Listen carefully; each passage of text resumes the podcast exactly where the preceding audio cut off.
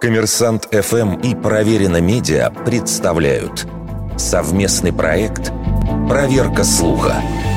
Правда ли, что Голландию недавно официально переименовали в Нидерланды? На рубеже 2019-2020 годов многие СМИ написали о том, что название «Голландия» вот-вот исчезнет с политической карты мира. Правительство отныне планирует именовать свою страну исключительно Нидерландами.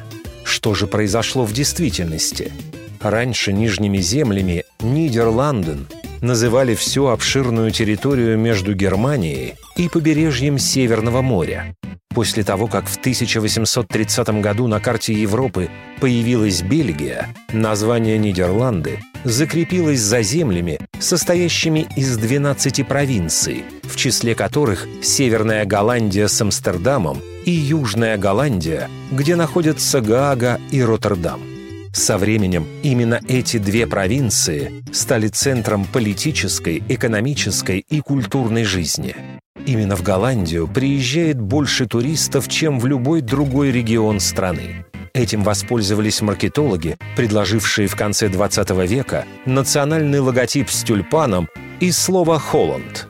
Бренд успешно просуществовал более 20 лет, пока в 19 году правительство Нидерландов не решило его обновить.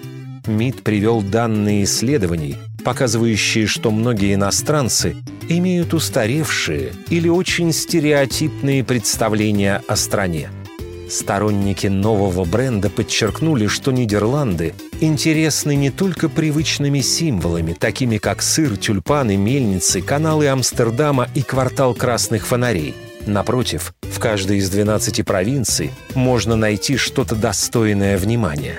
Получается, что в новости речь идет вовсе не о переименовании страны, а лишь о смене туристического бренда и переосмыслении того, как Нидерланды позиционируют себя в мире.